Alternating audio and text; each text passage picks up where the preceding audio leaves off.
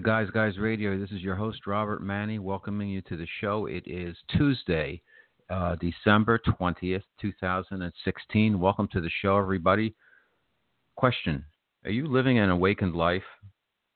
And what is an awakened life? Well, we're going to talk about that uh, in Lessons of Love with our special guest, Master Charles Cannon. He'll be out in a few moments. Um, and he's got a fantastic book called Living an Awakened Life: The Lessons of Love. But first, let's uh, let's talk about what's going out uh, going on rather out in the world and uh, in your guys guys universe right now. Um, it's Tuesday, as I mentioned, December 20th. We usually use the shows on Wednesday, but we're doing a Tuesday this week because of the holidays.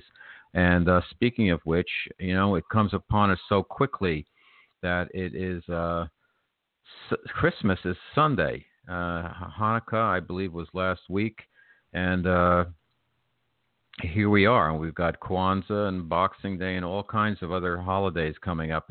This is just that time. And New Year's. This is just that time of the year. And hopefully, you know, I know everybody uh, claims to have had a rough 2016, but are, there's there are some things to be thankful for. We're here. Hopefully, you're healthy. Hopefully, you have a roof over your head. You have running water you have a place to sleep. Hopefully, you have uh, employment. Maybe not, but still, there's other things to be thankful for. So just keep that in mind when we get towards the end of the year and everybody's complained about all the stress and the strife of 2016, similar to the way they complained about 2015, and similar to the way people are already complaining about what's looking forward uh, for 2017. But I got to tell you, you know, it starts on the inside if you can come to terms with yourself from the inside and start to be appreciative and full of gratitude, then you're in a good position. And if all of us can be that way, all of us can start being happy from the inside out, we will send waves of positive energy across our planet and it'll help it'll really help uh, other people you know the the positive energy emanating from one person can affect so many others so when you think you can't be the change think again because you you are the change and the change begins from within so a little guys guys wisdom to start out the show so what's been going on this week well as i mentioned we've got christmas coming up on sunday I was a Christmas baby. I was born on the 22nd of December. So people say, "Oh, wow, did you get uh, the short end of the stick for Christmas? And actually, the answer is no. I usually got back to back presents. Maybe I got money and then I got a present on Christmas. It was kind of nice to kick off the season by having your birthday three days before Christmas. It's not like Christmas Eve. It's not like Christmas. It's not like the day after Christmas or December 30th or something like that. I was lucky, and uh, the 22nd is actually it's a really good day to have a birthday. So I'm looking forward to it. I know as we get older, we don't look forward to birthdays as much because of the number involved, but the fact that we're here another year is certainly something to be thankful for. Um, if you are a guy's guy and you're a football fan, this is the the week when you usually have the fantasy football championship games. I've been playing in a league with some guys I worked with in advertising, and we stayed in touch and. Uh, we get together every sept- August, late August, and have our draft. And uh, somehow I was in a four-way uh, tiebreaker in the last game of the season. I had a sub 500 record, and I managed to have everything fall into place the last week of the season. And then I won the first playoff round, and then I won the second playoff round, and now I'm actually in the championship game against a guy in my league who I think his record is 13 and one but we'll see. Anything can happen, and I actually feel really good about my chances, but I'll let you know next week. Elsewhere, uh, people are freaking out because uh, Donald Trump got his 270 electoral votes officially, so he is going to become our president. And uh, it's scary because, you know, when you really think about it, uh, he's a very different type of individual to become president. People compare some of his uh, behavior and way he's managing things similar to fascism and tyranny. And uh, let's hope that's not the case. I'm waiting to see some kind of circumspect behavior, and uh, instead of you know trying to deal with China uh, saber rattling with tweets. I mean, this is you know it's serious business, And uh, I don't think uh, maybe you can keep uh, uh, some of the other folks around the world off balance, but you don't want things too off balance because it's a very fragile situation we have around the world, and so many countries have the ability to just destroy the world in in many ways, nuclear as well as the environment, as well as economically, and uh, that ultimately, I think what has to occur with our president elect is he has to have the epiphany at a certain point that he is in a entering a service of his country. This is not about oh my God, I got all of I got all the marbles and I uh, I can just take advantage of everything and exploit. It's that would be a very sad situation. So I think there's going to be one of the good news uh, about this change is that the, everybody's going to be aware of what's going on, and everybody's going to be watching his decisions very closely. So we'll see, and we can hope and send out positive energy that you know this is a guy that God had put into power based on our collective consciousness, and so we we have to something we're going to have to deal with, and uh, let's just hope people can be safe, healthy, and we maintain positive. Uh, friendships throughout the world and make some peace in areas where we need to uh, rebuild some bridges. So we'll see what happens. Best of luck to all of us on that. Um, so this is Guys Guys Radio, and as you know, the whole Guys Guys movement is about when men and women can be at their best, everyone wins. I mean, really, it started with my novel, The Guys Guys Guide to Love. If you need a last minute Christmas gift, stocking stuffer, you can check out the book. It's a novel. It's called The Guy's Guy's Guide to Love. You can find it in some bookstores. It's probably easier to get it online. Amazon always has a good price on it. You can get the digital download or you can get the physical book. And uh, you can check out the reviews there also. Um, then we started Guys Guys Radio about 200 or so podcasts ago, and we've been doing great. We're booked through next March. We're getting a lot of uh, folks in the relationships field. We get a lot of spiritual writers and metaphysical personalities like our guest tonight, and um, we also have entertainment people and sports people and people in the fantasy sports world also. And it's all about better men, better world. And you know me, you know I'm just a regular guy on a spiritual journey, living a regular life, and it's all about how can I help. So I've gotten such a great education from uh, some my guests that uh, I'm just helping spread the word and that's part of my mission. You can catch me on my website, Robert Manni, M-A-N-N-I dot com. I'm on Facebook, Robert Manni Author, uh, Twitter at Robert Manni, YouTube, Robert Manni Author, and all podcasts of Guys Guys Radio are available on iTunes, Blog Talk Radio, Stitcher, TuneIn Radio, and I believe we're going to get on Google Play this week. Um, and I would ask you, my friends out there, uh, and all of our guests to rate, review, and subscribe to our podcast through iTunes. That would be a big help in spreading the word out there. And if you want to help me, because I'm bootstrapping this entire movement, is to buy my novel and get a start there and then subscribe to us here on Guys Guys Radio and read my blog. Now, as I do every week before I bring the guest out, I have a very quick segment which I call the Guys Guys Guide. And in the Guys Guys Guys, we talk about um, we talk about a recent blog post. So I just did one for uh, that got uh, syndicated on Cupid's Pulse.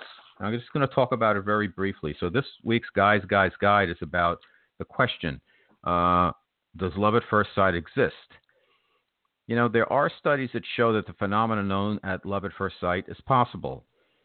You know, we're all connected on a spiritual level, but it can be argued that people actually can know someone almost instantly, including if they are a good fit for them. Others may say that we need to know somebody through their actions first before fully fully tro- falling in love, but I think it's a combination of those intense beginning feelings and the gradual reveal of the person melding with those passionate first impressions that makes a case for love at first sight. So I believe in it. Remember, modern dating relationships can be tricky, so taking these additional steps to validate our initial reactions can save us a lot of heartache later. It's no surprise that men are more visually stimulated creatures than women when it comes to attraction. Frequently, men make the mistake and experience lust or infatuation at first sight for love, but only to have buyer's remorse when the woman does not live up to their fantasies. But there is a silver lining. Both men and women can express love at first sight. It just might not be exactly the way they had expected. The discussions I've had with women on this topic reveal that for them, love at first sight is more of a process with layers that unfold quickly. And although they may not get an overpowering visceral reaction to a guy instantaneously, what he says, how he looks, his energy, confidence, and how she feels around him all create this possibility for love. And all of this can work for a guy also. All of this love at first sight. If he has created the space in his heart for new love while also taking the time to look beyond the woman's looks and his inner fantasies. And that's how it happened for me when I met the woman who became my wife about seven or eight years ago.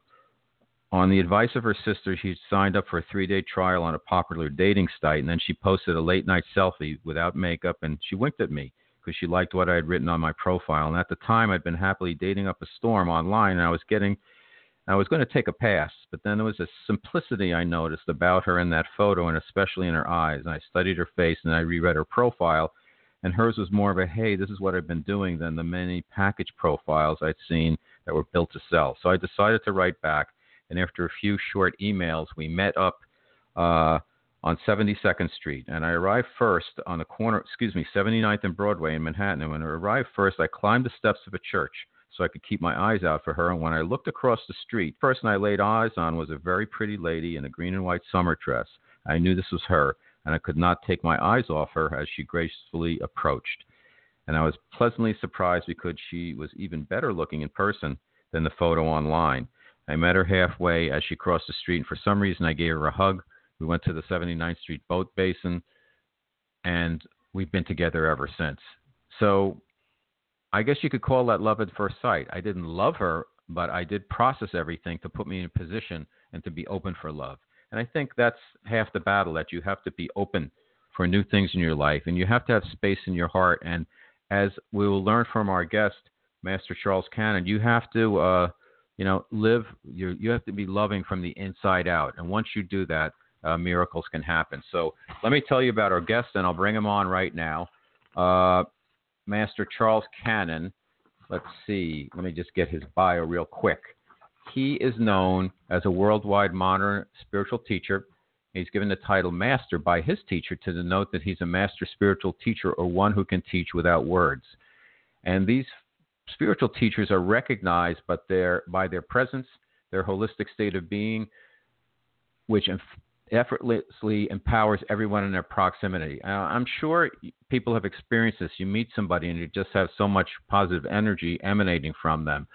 He's an acknowledged pioneer in the uh, evolution of human consciousness, and it's really, folks, all about consciousness. And I have a lot of questions about alignment and things like that. He founded the Synchronicity Foundation for Modern Spirituality in 1983 and developed high tech meditation and the holistic lifestyle, which have helped tr- transform the life of thousands worldwide. And he wrote a book a few years ago about uh, modern spirituality, spiritual, uh, about the Mumbai, excuse me, about the Mumbai terrorist attack of 2008 that was very famous. Two were killed and four seriously injured uh, when 25 associates were held captive for three days and uh, he got to be very known because of the positive uh, statements he made about that and the positive energy sent out about that. But this week we're going to talk about his new book, Living an Awakened Life: The Lessons of Love and Forgiving the Unforgivable, for, and Forgiving the Unforgivable, which is his other book. And he's a su- survivor of uh, the attack about his experiences and how he managed to remain compassionate and forgiving. So, without further ado, um, I read his book over the past week, and it's really interesting because it's a 52. It's got 52 uh, uh, lessons, really, one per week, in terms of how you can live a more awakened, loving life. So, let's bring him on right now, Master Charles Cannon. Good evening, Master Charles. How are you? I'm fine. How are you, Robert? I'm very good, thank you. Thank you for excuse me for kind of stumbling a little bit on my introduction of you. Um, but uh, I have to tell you that I really enjoyed your book, and it uh, teaches a lot of wonderful lessons. So let me start, if I may, by asking you kind of how you kind of got on the path that you you started on, and when you when you started on that path. I started on this path when I was about three years old. Actually, I'm sort of a uh, a born mystic, uh, as it were. And when I was three years old, I experienced uh, what, uh, in mystical understanding, would be uh, the experience of apparition. in the night, at the end of my bed, would appear this light, and out of the light came this form uh, of a woman, and that form is um, what's called the divine feminine archetype, or in religious mm-hmm. traditions, the Blessed Mother, the Divine Mother.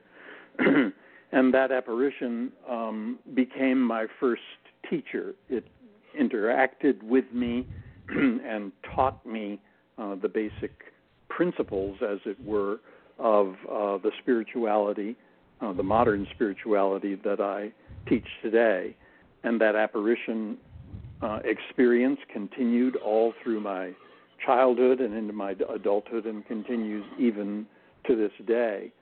But in my early um, 20s, I was told that I had to be uh, sent to a teacher because I had to experience the enlightening state of being modeled by another human being in order to really understand it. And that journey took me to India in 1970 uh, to the feet of a very great uh, Indian guru whose name was Swami Muktananda Paramahansa. And I became his closest Western disciple and lived with him and studied under his thumb for uh, 12 years. and and also became an ambassador for him during that time traveling with him and without him all over the world representing him. And then uh, he died in 1982. but before that, he had trained me and asked me to return to the West, to my country, and to find a way to modernize and westernize uh, all that he had taught me, the ancient and time honored roots of uh, spiritual experience. And that became my journey. I settled in Virginia, where I am today, and uh, basically uh, did what he asked me to do, and that became Synchronicity Foundation for Modern Spirituality and all of its work over the last 35 years. Now, uh, this gentleman was he? Did he write Diary of a Yogi? Is that who? No, that's you're thinking of Paramahansa Yogananda, who wrote that's Autobiography right. of a Yogi. Uh, uh, right. this was Muktananda. Many people knew him as Baba Muktananda. He wrote uh, the book originally published in the United States by Harper and Row called Guru, which was later okay. published again under its original title, which was called The Play of Consciousness. he became very well known um, internationally. He was perhaps one of the only gurus, Indian gurus of his level of enlightenment that ever left India. And he became kind of a what we would call a Johnny Appleseed of awakening. mm-hmm. uh, wherever he went, he just awakened thousands and thousands of people all over the world, and that had never really happened uh, outside of India before. and that's how he became very well known uh, in the West and had thousands and thousands of disciples and followers. Now, uh, when you were three years old and you started to have these apparitions, and it's interesting because I've had a lot of other uh, spiritual uh, uh, representatives, if you will, on the show, and they've had similar experiences. Not exactly, I'm sure, what you experienced, but they started as a kid and they had beings, sometimes these seven foot beings of light or whatever, come to them at around the age of three, four, five years old. And um, I'm just curious, what was your reaction when that happened? Was that uh, part of, you know, I have a three year old son, and uh, you know, is it was it play for you at that point, and then you had to be speaking with your folks or whatever to sort out that you know you were on a different path, or how did how did you uh, integrate that into your being, if you will, at at that young age? Well, of course, at that young age, it was play, it was wonderment, um, because it was a beautiful happening just to uh, perceive it, and yet the energy that uh, accompanied it was this profoundly loving and nurturing, happy, blissful energy. So there was no question of any fear in it. It was like the ultimate motherly embrace that you just trusted. And I simply watched uh, and uh, was captivated by it. Of course, I um, shared the experience with my mother, and we were. I was raised Catholic, and my mother was very much a devotee of the Blessed Mother, mm-hmm. and was very supportive of it. She didn't tell me it was great. my imagination or anything. She just said, mm-hmm. "Oh, that's really beautiful. It's wonderful. You're very special. You've been blessed. Don't be afraid. Just enjoy the experience and share with me what happens." And so uh, she became my confidant over those early years in and supported and uh, nurtured the experience as it unfolded.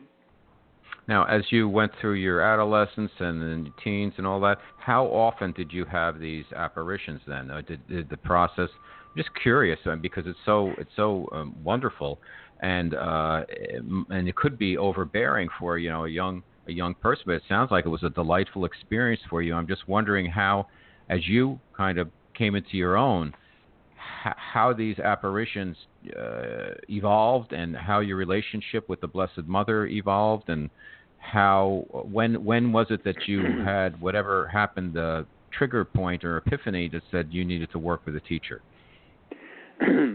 the experience of course unfolded over all of those years and as i uh, grew uh, in maturity and understanding the level of the discourse or interaction also uh, grew let's say in more uh, complexity as able as I was able to understand it. But always the dialogue, the teaching was uh, along what I would call today holistic models of reality or holistic philosophical themes, such as the oneness of all and everything, the unity within all diversity. And uh, that apparitional experience happened regularly several times a week all through my formative years and through my teenage years and into my uh, early adulthood. And it, let's say it, it rendered me uh, into a, a very mystical and spiritual person that became my uh, dominant value in life, and it was the the backdrop uh, against which mm-hmm. uh, I experienced all the rest of life. and yet I was told consistently by her to fully experience life, not to miss a moment of it, that every part of it was essential and that I should simply move through the experience that happened and not necessarily try to understand it, but rather just experience it, and that one day it would all make sense to me. It was like mm-hmm. every part of my life experience was a, a, preparation, as it were, for uh, what I would ultimately become and ultimately offer in uh, service uh, to others. And so that experience continued in that way, uh, even as it, it does today. and up to the point of um, um, being guided to a living master where I experienced um, that very powerful awakening, uh, let's call it, uh, in which I could understand why I had to be with a living teacher as a catalyst uh, of that awakened experience of of awakening from the the dream of a virtual reality uh, and illusory reality into the experience of true reality and exactly uh, what that was and how uh, important uh, that could be uh, in one's life. so through it all, the the guidance of the Blessed Mother continued, and as I've said, continues even uh, today. How can you know? I think one of the things that's going on now in the the world is there's a lot of a lot of people who who want to uh, be more in touch, particularly men who want to be more in touch with their spirituality and maybe need to balance side balance out the heavy uh, patriarchal aspects of our culture that we've lived in. And I think part of the president elect is uh, this all the anger and all that that came with a lot of the, his supporters is about not wanting to let go of this patriarchal society. But it seems to me, and correct me if I'm wrong, Master Charles, is that uh, it seems like we need to, for, particularly for men, that we need to, you know, people, guys get afraid when it's like, oh, nurture my feminine side. It's not. It doesn't mean you're becoming feminized. It's it's becoming more balanced in terms of how you experience life. Could you talk to us a little bit about that, and then we'll get into the book? well, Robert, of course, you're absolutely uh, correct, and I think the best way to uh, frame it uh, is to uh, recognize that we live in a relative reality and that all experience is relative. And there are always two polarities to our experience. Let's call those polarities the interior, the subjective, and the exterior, the objective. Or the interior is known mm-hmm. as the masculine, and the exterior is known as the feminine. And in all great wisdom traditions and great uh, philosophies of life, you find the most foundational principle that is taught is the principle of balance. Because it says that wholeness is proportional to balance in the relative construct. So we have to learn to live with balance in an imbalanced world. We are all mm-hmm. imbalanced automatically to the default objective, to the world outside of us. and we lose track of our subjective essence. And thus, we have to learn to emphasize and grow the interior in relation to the exterior and to keep the two balanced. Well, that's another way of saying you have to keep the masculine and the feminine polarities within you in a state of balance Otherwise, mm-hmm. you cannot be whole. And if you cannot be whole, you cannot be uh, completely fulfilled because fulfillment is proportional to wholeness within the relative construct. So, again, uh, whether it is now in the times in which we are living or at any time in uh, human history, that balance principle uh, has been taught and emphasized as the foundational principle of living an awakened life, of living uh, a life that fulfills our quest for wholeness. Okay, thank you.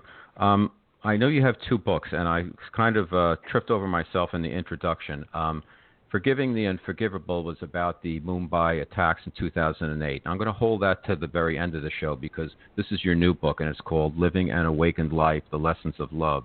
And it's uh, broken into four sections where we go through the winter, the spring, the summer, and the fall. And there's a lesson and an action for every week of the year. And I've read through it, and I, you know, reading through it straight straight through, I know I have to go back, and I'm going to start in January and read and do the exercises that you suggest for each week. So I'm not reading 52 chapters in one week. I'm reading one chapter a week and always go back and reference the book. And that's how it's laid out, and I think it's wonderful. Tell us how your your, envision is how people should read the book, why it's set up the way it is, what's the significance of the four seasons in terms of spirituality, and uh, what you want the reader to get out of the experience of reading your work.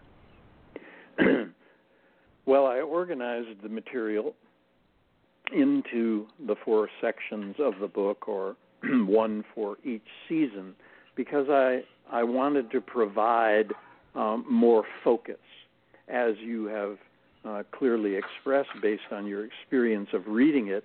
if you read the whole book, you read any book from uh, start to finish, um, let's say it could uh, diminish um, your focus compared to if you read, let's say, a chapter a day and took Mm-hmm. time mm-hmm. to contemplate it and and uh, uh, study it and apply um, its uh, material into your daily life. It's the difference of what I call concept versus experience. If we just have concept, then we have what I like to call an intellectual enlightenment, but we lack an experiential enlightenment. We have not uh, applied our intellectual content and turned it into the wisdom of experience. So, by organizing the book in, in the uh, way that I did with the uh, four seasons, it was to command more of a focus that would deliver the experience of what the book is about, which is wakefulness or the awakened experience, which uh, often is nurtured by a clarity of focus. so, again, the whole premise there is focus delivers wakefulness, and wakefulness allows us to live a fully awakened experience of life in terms of the truth of who we are and what life is as one consciousness. Mm-hmm. And that's it's first of all, thank you for that very articulate expression of what the book's about, but also for writing this book because I, I I'm at the you know I'm on as I say at the beginning of the show I'm a regular guy on a spiritual journey living a regular life and and and now I'm I think I'm at the point where I'm focused on all the things I've learned from different guests and different things I've read and my experiences over the years is that it's about one of the most important things and where I am right now is about alignment. And I, I start the second I wake up every morning, I say, I am aligned to truth or I am aligned to my truth. And that gets me started for the day. Then I do a meditation. And um, it tell us about the importance of this uh, alignment and how people, you mentioned meditation and you also mentioned that meditation is almost like muscle memory where you need to meditate on a frequent basis. And if you don't have time to meditate you have to meditate even longer. And the importance of getting in alignment and also the importance of meditation as a tool to help us in this busy crazy modern life to get in alignment. Because you say a lot of really interesting things about you know how we can connect with technology and it's not about you know, meditation is not about how people meditated up in the mountains in the Himalayas or did it, you know, a thousand years ago. There's a way of meditating in modern life that's actually the me- the the merging of biology and technology. I think is how you articulate it.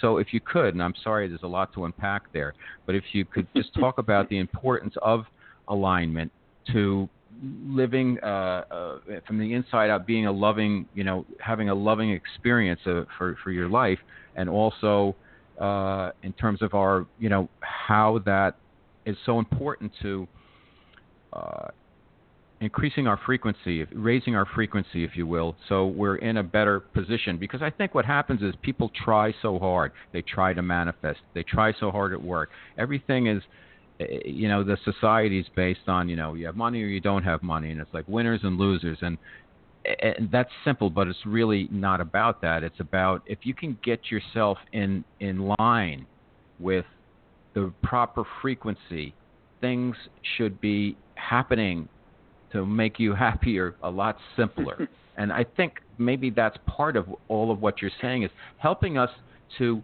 align ourselves so we can raise our frequency so we can be at a place where we're enjoying life more. And I'll, I'll, I'll just I'll, I'll stop in a second.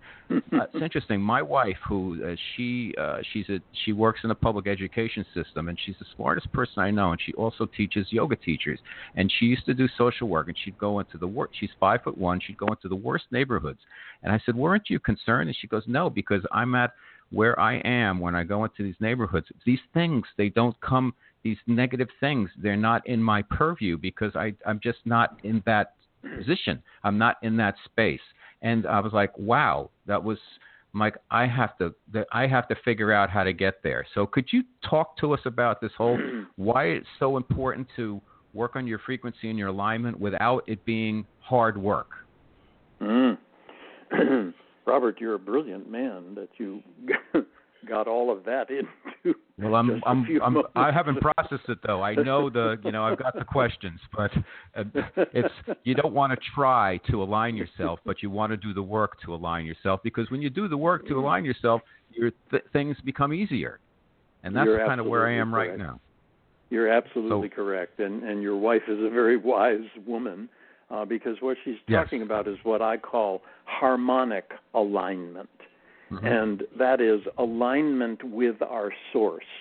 Uh, if we we can call it source, we can call it spirit, we could call it Mhm.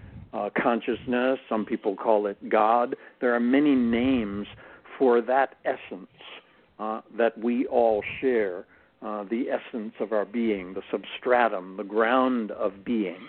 And I like to use the word uh, consciousness, or very simply, life energy.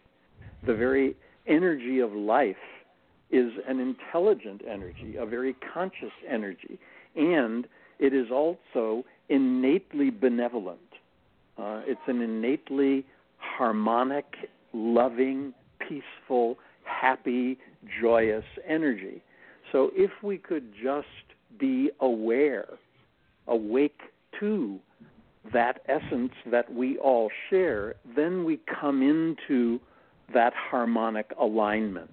And of course, as you said, it changes your whole frequency of vibration. And you are then vibrating in alignment with the essence of all and everything, the unity within all our diversity, not only as a human being on this planet, but uh, through the manifestations of the same life energy through the 50 billion theoretical simultaneous universes to this one. So it's a very vast and powerful cosmic energy of which we are a part. And when you come into alignment with it and you are able to consistently remain wakeful within that alignment, magic happens. Uh, just as your your wife is describing, you are filled with that energy, and love, which is its essence, replaces fear, which is an illusion generated by our minds and the stories we tell about who we are and what life is. so the more um, we can awaken to that essence, that truth, and live in alignment with it, uh, the more whole we are and the more fulfilled in our experience of life we become moment by moment by moment. And again, it's the difference between living a miraculous life in which you expect miracles moment by moment and living in a uh, a fear-based, uh, uh, limited experience of uh, virtual reality that isn't even real. Okay. So again, it's always about how we can awaken to that truth that we all share and bring it more fully into actualization in our moment by moment experience. Okay, thank you. Um, you talk about so let's talk about some of the ways that people can do that because each week you have a lesson, you have a uh, you have an insight, and then an action and a, a, something for them to do, and it's all on this path of it starts with the first one is true wisdom is self love. I am love, and therefore I can be loving. And it seems like really that's the core of the book: how to live from a posture, if you will, of love. And when you start with that, and everything you do to nurture that throughout the year, you become if you can live from a from a choice of love instead of fear that's going to help all these other things kind of tumble into place. You talk about humanity 2.0 this is a time that we can do this. Um, the, the concept of oneness that we need to be reminded of because everybody's so compartmentalized. But also you get into biology meets technology how we can kind of be friends instead of you say don't just unplug. You can uh, you can you can work with technology, and you can also, if you unplug, you don't have to completely shut down. You can plug into other things, like plug into nature. And for meditation, there's different a lot of different ways in the modern world you can meditate. You don't have to spend an hour or whatever. If you put in the quality time, you can find ways of meditating, uh, you know, throughout the day. So some of these practical things, when there's a lot of practicality in this book that has very high concept, talk to us uh, about how the everyday person, you know, the guys, guys who are out there listening, and the women who love the guys, how people can start to incorporate these uh, lessons into their life, these insights and lessons into their life? Um, at the end of the uh, previous book, Forgiving the Unforgivable, based on the Mumbai terrorist experience, in the epilogue, um, I wrote what I consider to be the bottom line of why we're here and what it's all about. And that is, we're here to learn how to love. Well, let's say that love is our very essence. It's another name for life energy or consciousness or source or that unity within all our diversity. and we have to learn to live in alignment with that essence of love. and the more we do, we fill ourselves with that love and we recognize that that's the truth of who we are and what life is within ourselves. And when we bring it to full wakeful flowering in our own experience, that's masterful experience. That's enlightening experience. That's the realm of all the mystics and sages and, and saints who have ever walked this planet in any culture or any tradition. And when you can grow it in yourself and bring it to flowering, then you are going to fill yourself with it and it becomes your contribution to our world. You are also then able to recognize that same essence, that same love in everyone and everything you encounter because it is the essence of all that is. So mm-hmm. the more you grow it in wakeful awareness of it in yourself, the more you perceive it surrounding you here, there, and uh, everywhere throughout those 50 billion simultaneous universes. But most importantly, it's it becomes the contribution that you make. You talked about it uh, in terms of uh, your wife and and that frequency of vibration that changes and becomes more whole and benevolent and peaceful and loving, and the contribution that it makes to your own experience and to the experience of everyone that you uh, interact with. Well, that's the same principle in any great master or guru or saint or sage. They have substantiated that frequency and increase the amplitude of its power. So you mm-hmm. come into their presence and you sit with them for five minutes and you are entrained by that frequency of vibration mm-hmm. into a correspondent experience yourself. You are empowered by their wholeness, you're empowered by their love, and it is totally transformative to the very roots of your being, so impactful that you can never forget it. Uh, it awakens you and it embraces you in a way that you recognize the, its truth and that you must uh, fulfill this truth, as it were, in yourself. And then, of course, the ways to do that you mentioned meditation and technology, and I'm, of course, known as a modern mystic because mm-hmm. I embrace technology. I say, well, if if consciousness is all and everything in essence, how can you ex- exclude technology? It's another form exactly. of consciousness. It has to be included into the one consciousness that is all. And in a meditative understanding, meditation is the most ancient and time honored technique of balance that we know of. because what happens when you sit to meditate? You close your eyes and you shift your focus from the dominant exterior to the non dominant interior. And as long as you sustain that in duration in the meditation, you're creating relative balance, which allows your holistic awareness to expand and your perception of true reality to unfold. So that's precision uh, balance within the relative construct. But we live in the modern age. You know, it's like saying, uh, why would you uh, drive a horse and buggy when you can have a modern automobile? uh, the answer is is obvious. The modern automobile is more efficient and more precise, and it's going to get you where you need to go much faster because precision yields efficiency in linear time and space. Well, the same is true with meditation.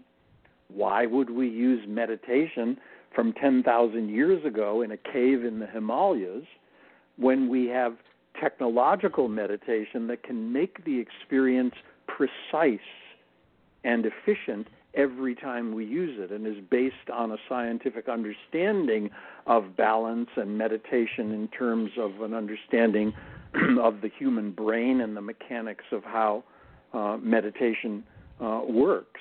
And there are such technologies. I'm the originator of what was uh, originally called uh, high tech meditation back in the early 1980s, where I use sonic technology embedded in meditative music uh, to assist people to have a precision meditation experience every time they use it, then you're mm-hmm. correct. It doesn't have to be so long. You don't have to uh, sit for hours and hours and hours of meditation every day, which is what those uh, ancient masters did in those caves 10,000 years ago. They had eight and 12 hours a day in their caves we don't have the luxury of that experience mm-hmm. uh, today. We have to be more precise. Can we can we get it down to an hour a day that would have, as a result of our precision, the efficiency to deliver a correspondent state of wholeness today to what was practiced or delivered over eight or 12 hours in a day 10,000 years ago? And the answer is yes. Now, most pundits or corporate coaches or medical doctors, etc., today seem to be saying more and more that we live in the digital age and the speed of information processing every day is fragmenting and imbalancing and creating all kinds of stress, and therefore you have to periodically unplug. You got to shut off your computer, shut off your phone, shut off everything, and revert to some 10,000 year old technique of meditation. But that's a very uninformed perspective because meditation 10,000 years ago required long periods of time to actualize mm-hmm. measurable results. And we don't have that time today. So people unplug, they try classical meditation, it doesn't work, and then they give up. So rather, I say no, you've got to harness technology. You've got to stay plugged in, but know how to harness technology to sustain balance while you're using technology. And does such technology exist? Yes, indeed, it does.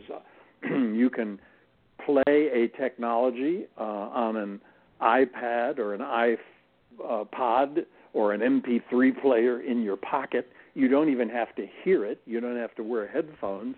It will entrain balance throughout your whole energy field and become sort of a baseline balance that then is operative in the midst of whatever you are doing, whatever other technologies you are engaged with.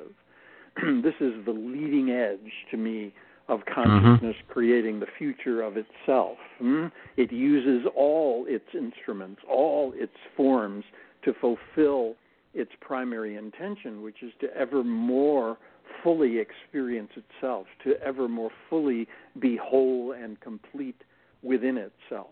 So, yes, all of these technologies are available, but they all go back to right where we started. They put us in touch with that loving essence, mm-hmm. and we learn how to love. And the more we learn how to love, the more fulfilling uh, our lives are, and the greater the contribution we make to our world. Mm-hmm. You also mentioned um, you know, unplugging from technology a little bit, but plugging into nature. Um, I know the technology for meditation can be more efficient, but another way to do it that you mentioned, kind of the it's a it's not an old school, it's a it's an old school, new school, school, classic school way is like plugging into nature. I know for myself, I live in Harlem in New York City, and I've been in the city in different areas for many years, and come from New Jersey. And it's always people, people, people everywhere.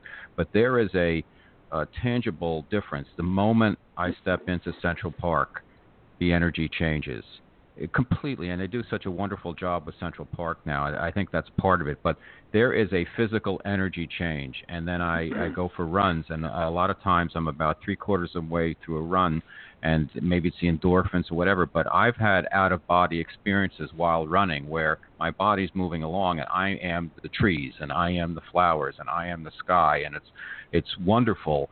And I attribute that to to nature. And if you can be when you get into nature if you can be aware of the nature around you and relate to it a little bit. And you mentioned, uh, you know, taking a look at even at a house plant and then getting into a into a vibe with it where you're acknowledging it, and uh, that's that's that's plugging into nature. As simple as that. Talk to us a little bit about that, Master Charles. well, first of all, the vibration, the frequency of vibration of nature corresponds to what we know as an alpha brainwave frequency. And alpha brainwave frequencies are the beginning of meditation and wakefulness. um, so, uh, just being in nature, you are going to be entrained to that frequency of vibration, which is uh, recognized and termed Schumann resonance at 7.83 hertz again correspondent to alpha brain mm-hmm. waves. And this is what happens when you meditate.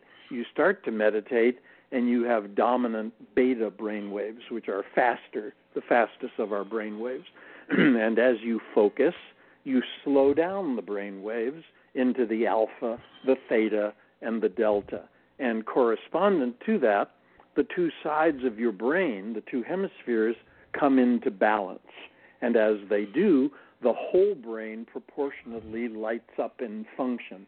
And that's when you secrete all your neurochemical opiates and thus become um, what was termed by the ancients as the experience of blissful consciousness, an expansive, holistic awareness in which you recognize the oneness of all and everything, and you are experiencing its innate nature which is love and peace and bliss.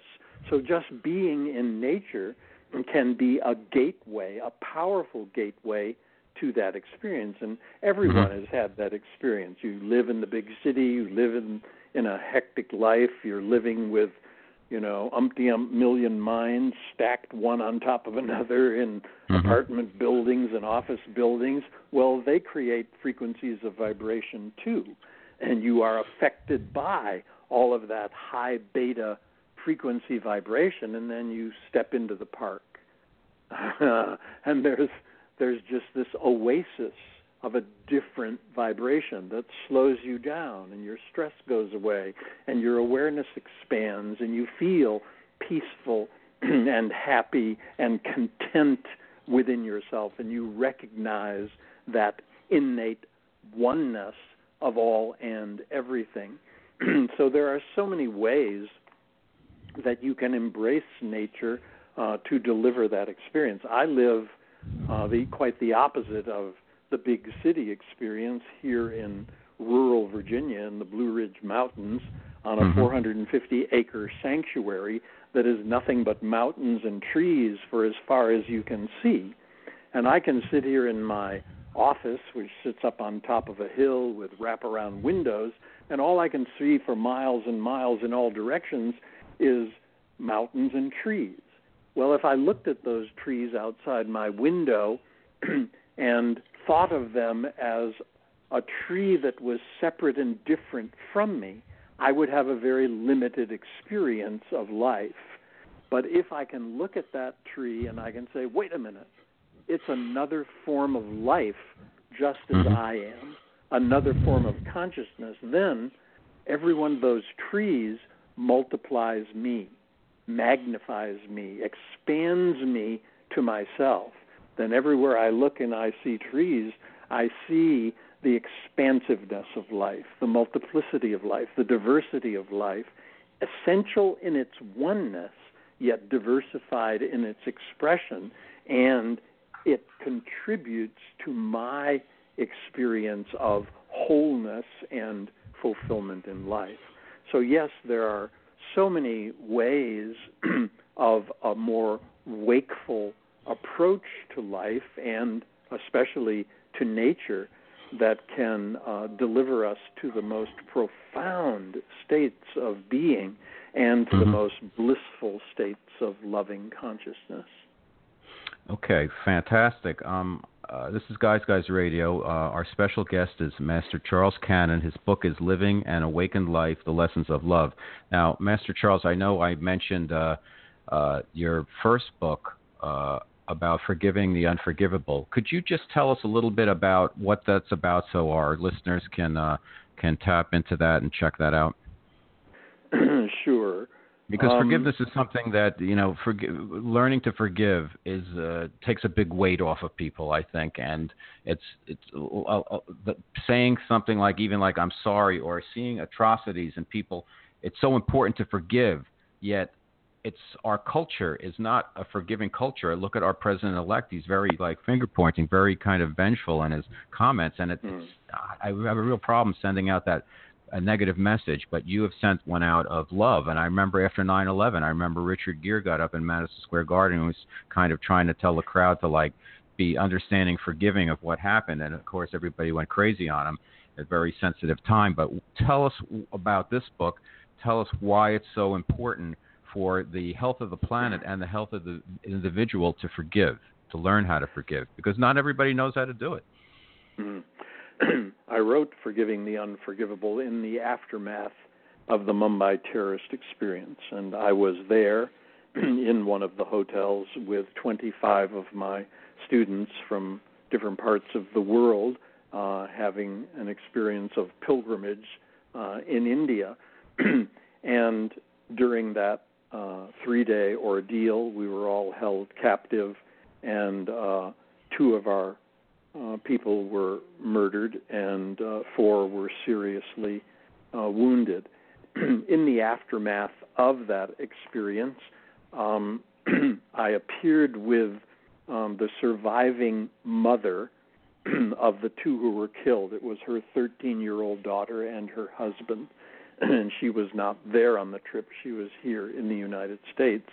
And when I returned, of course, we were besieged by the international media, and we sat in a very large press conference, and um, we were both forgiving and compassionate toward the terrorists. um, this, of course, was a great shock to the media that we weren't sure. uh, weren't vengeful, but they mm-hmm. were they were very empathetic, and that message went out all across the world. And we got thousands upon thousands of responses from people all over the world who said, number one, we had inspired them. And number two, they wanted to know how did we get to be the way we were and how could they mm-hmm. be that way too. Yep.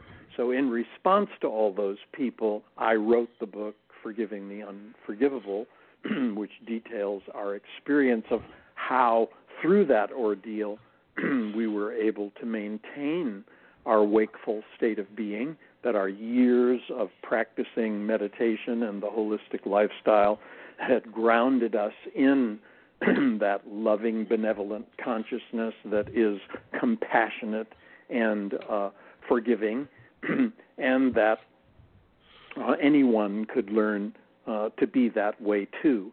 And I spoke a lot in the book about uh, forgiveness. Non forgiveness, let's say, is egocentric, and forgiveness is trans egocentric. What do I mean mm-hmm. by that? Egocentric experience is always based on what's called the illusion of separation, that you as a subject are separate and different from all objects that you encounter. That, of course, is illusion, because in truth, we all share the same life. So there is no separation. There is unity within our diversity. A transegoic perspective dissolves the illusion of separation and recognizes essential oneness. mm-hmm. So we're all evolving. We're growing from egocentric levels of fear based separation and illusion into uh, trans egoic levels of love, compassion, kindness, uh, and forgiveness in the recognition of the oneness of life that we all share. And I always uh, remember a, a, famous quote of the Buddha uh, who said, Being unforgiving is like holding a burning coal in yep. your hand with the intention of throwing it at someone else. You, however, are the one yep. who gets burnt. Yep. And that's I think so that's such a powerful uh, message, you know.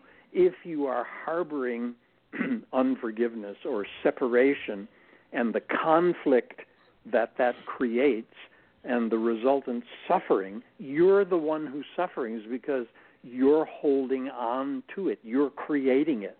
And if you can recognize that you're creating your own conflict, you're creating your own suffering, then perhaps you can awaken to the possibility of who you might be and what your experience might be without it.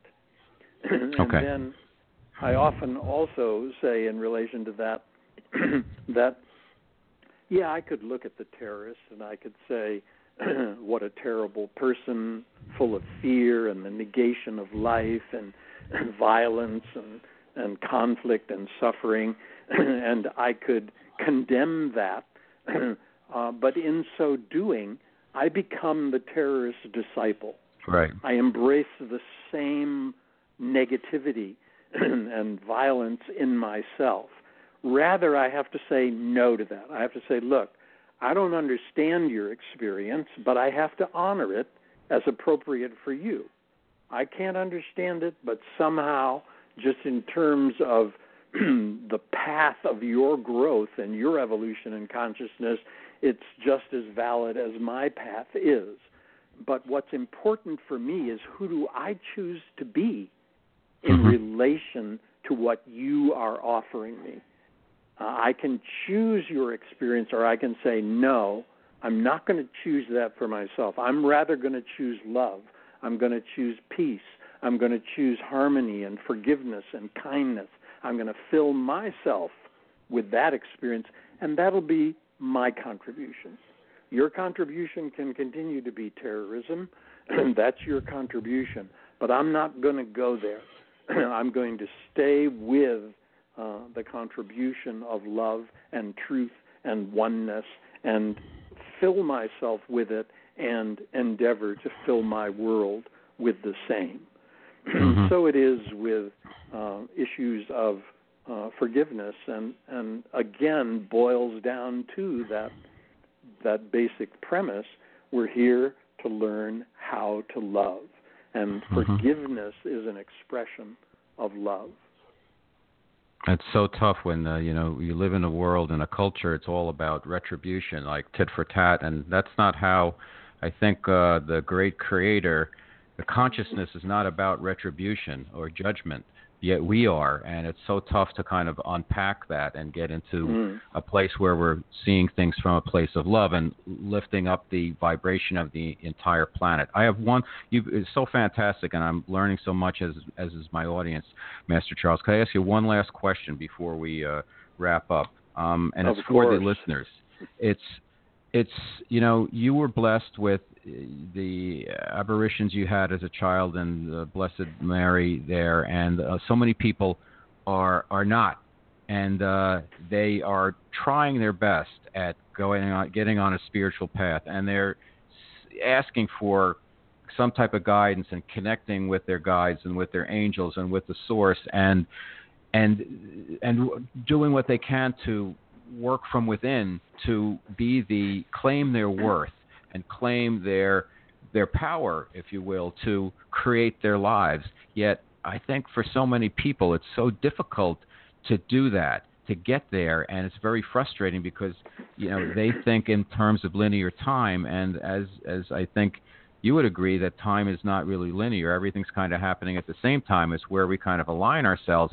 How can the the everyday regular person, uh, what is the best thing they they can do to um, not give up hope and, and, and be able to raise their frequency and get into the point where their life flows a little bit better and they can trust the trust you, you say in the book that everybody's bombarded with really the we're getting help all the time yet we're not being available to to to get it what's the one thing that people can do to kind of jumpstart and get their process going getting at a get to a higher level if you will so so they can be more in, in line. I know it's a long term, everything takes a long time and all that, but for people who want to say, I want to get on this path, and, and as you know, as we are in Western culture, everybody wants some type of results right away. But how can we get someplace where we can get something that keeps us going on our path?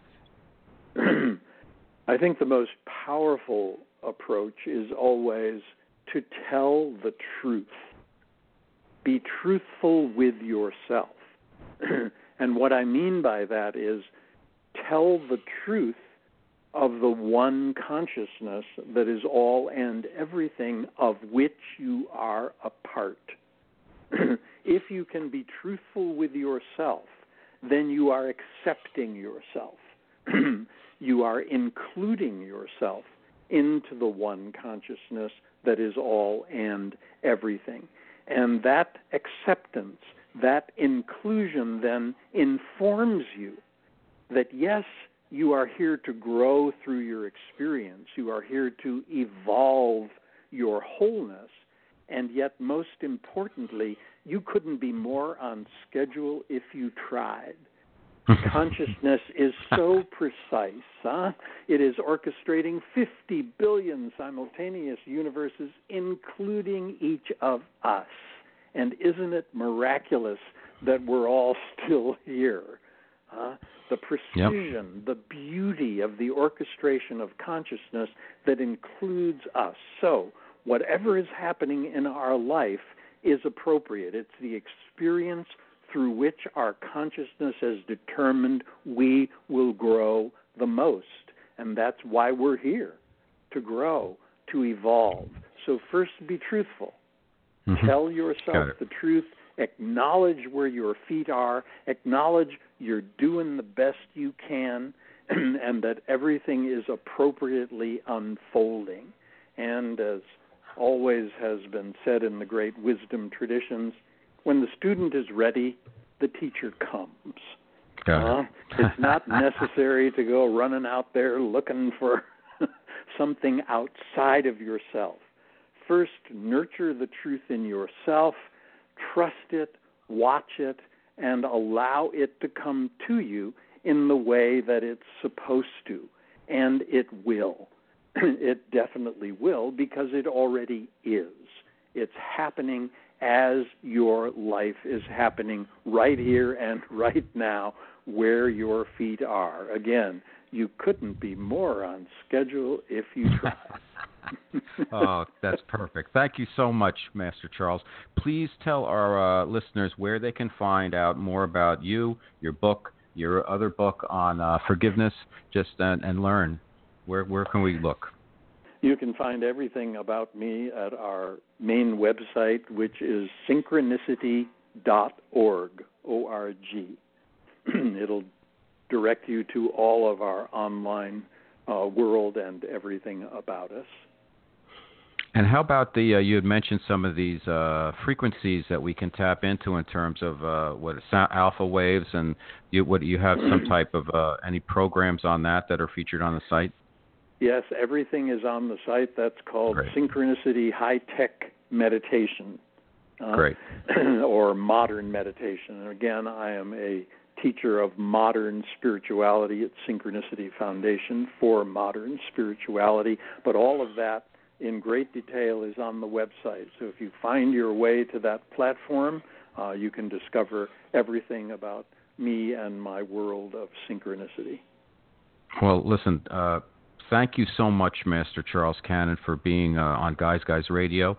I know it might not be your typical stop along the way for your book tours, but um, we're addressing. I'm a regular guy on a spiritual journey, living a regular life, and I'm doing everything I possibly can to help my listeners uh, get the word out there and learn more about how we can all be part of this consciousness evolution and raising our frequency. So I want to thank you from the bottom of my heart. I learned a lot, and just vibing with you on this show has really helped me, and I hope it's helped our listeners too. So thanks for all the great things you're doing, and please, please keep on, keep on, keep on. Hey, thank you very much, Robert. It's been my great pleasure to be your guest. Uh, and thank you for the wonderful work that you're doing through this platform. And finally, I'll just say, may all blessings continue to shower upon you. Oh, thank you, sir. Okay, and uh, a Merry Christmas and uh, Happy Holiday season to you. And I, again, you've been fantastic, and I thank you for all the work you're doing. So, folks, that's our show for this evening. Our special guest has been Master Charles Cannon. The book is Living an Awakened Life: The Lessons of Love. Uh, as I mentioned, I've I've read it, but it needs to be really absorbed on a uh, you know weekly basis. So if you get a chance, pick up the book and use it throughout 2017. I think it'll really help. Um, we're coming to the end of the year. We have one more show. We have a podcast next week. Actually, next uh, Wednesday, the 28th, we have Hans Christian King, who's a psychic, is going to be on here. He's been on before, and he does some wonderful work, work also. So, like I always like to say, uh, you know, keep on the good fight, everybody. Uh, thank you for listening, and remember that, uh, guys, guys, finish first.